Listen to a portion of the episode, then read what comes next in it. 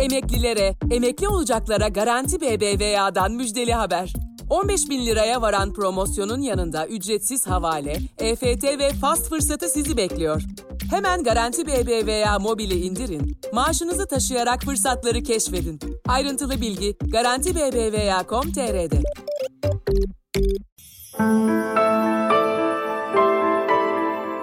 Kısa Dalga işbirliğiyle hazırlanan Kapsül Haber'desiniz. Bugün 18 Temmuz Cumartesi. Ben Mines Bayırgen. Başlıyoruz.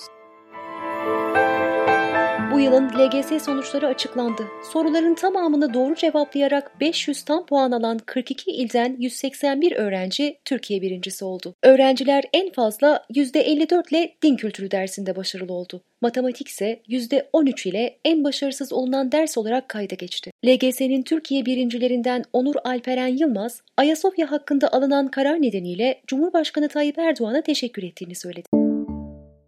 İstanbul Belediye Başkanı Ekrem İmamoğlu, dört partinin liderleri Doğu Perinçek, Ahmet Davutoğlu, Mustafa Destici ve Gültekin Uysal'a Kanal İstanbul sunumu yaptı. Davutoğlu, Başbakanlığı döneminde Kanal İstanbul'la ilgili Cumhurbaşkanı Tayyip Erdoğan'la bazı itilaflar yaşadıklarını kaydetti. Kanal İstanbul konusunda İBB'nin hassasiyetlerine ve uyarılarına katıldığını vurgulayan Perinçek, yürüyen sürecin İBB ile konuşulması ve tartışılması gerektiğini belirtti.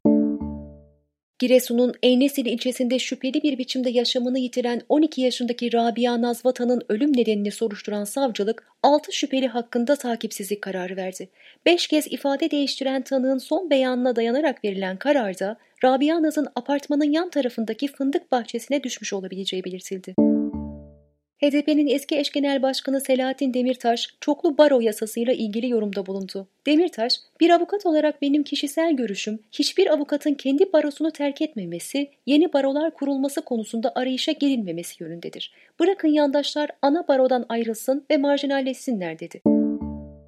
Ankara Büyükşehir Belediye Başkanı Mansur Yavaş, belediyeye torpille işe girenlerin listesini ekrana yansıttı. Çalışanlar arasında Melih Gökçe'nin yakınları ve AKP teşkilatlarına üye isimler de var.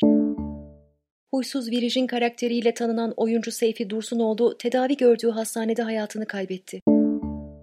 HDP eşine şiddet uyguladığı gerekçesiyle partinin Muş vekili Mensur Işık hakkında kesin ihraç talebiyle soruşturma başlatıldığını duyurdu. Ankara Cumhuriyet Başsavcılığı da Işık hakkında eşe karşı kasten yaralama suçundan soruşturma başlattı. Bursa'da Suriyeli bir kadına hakaret eden gruba engel olmaya çalışan 17 yaşındaki Suriyeli Hamza Ajan dövülerek öldürüldü.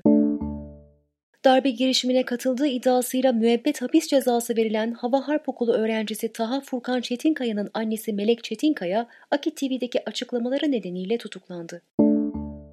Eskişehir İdare Mahkemesi 18 kızıl geyin avlanması için açılan ihaleye yürütmeyi durdurma kararı verdi.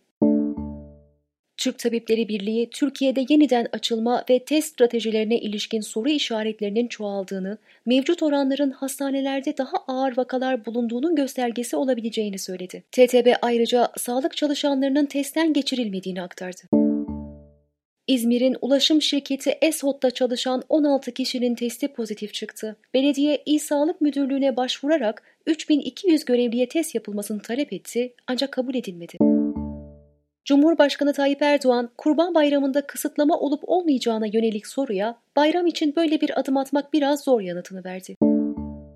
Covid-19 nedeniyle hayatını kaybeden hekim Yavuz Kalaycı'nın çocukları için bağış kampanyası başlatıldı. Kalaycı'nın son mesajı "Kızlarım küçük, sahip çıkarsınız değil mi?" olmuştu.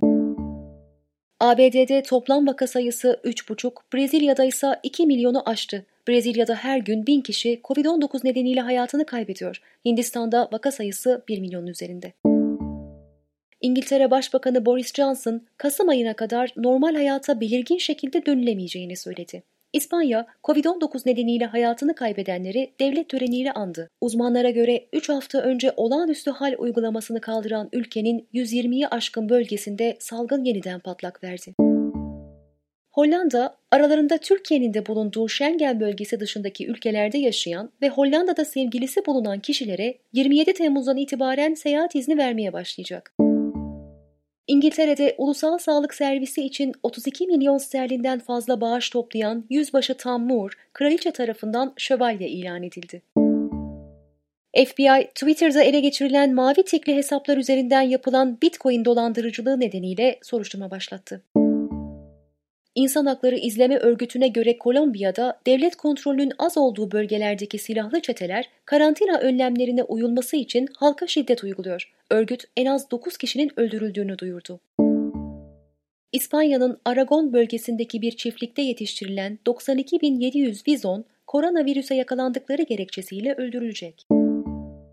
Netflix yeni filmi The Old Garden tanıtımı amacıyla bir oyun turnuvası düzenliyor. Turnuvanın galibine 83 yıllık Netflix aboneliği verilecek. Birleşmiş Milletler pandemiyle mücadele için uluslararası toplumdan 3 milyar 600 milyon dolar ek yardım talebinde bulundu. Ayrıca zengin ülkeleri de yoksul ülkelere yardım etmemekle suçladı. ESA ile NASA'nın ortak güneş uydusu misyonu güneşin şu ana kadar çekilmiş en yakın görüntülerini elde etti. Uydu, görüntüleri Güneş'e 77 milyon kilometre yani Dünya ile Güneş arasındaki mesafenin yarısı kadarını kat ederek çekti.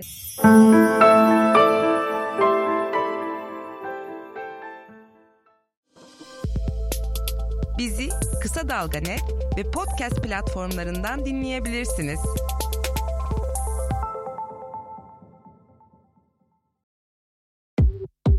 Emeklilere, emekli olacaklara Garanti BBVA'dan müjdeli haber.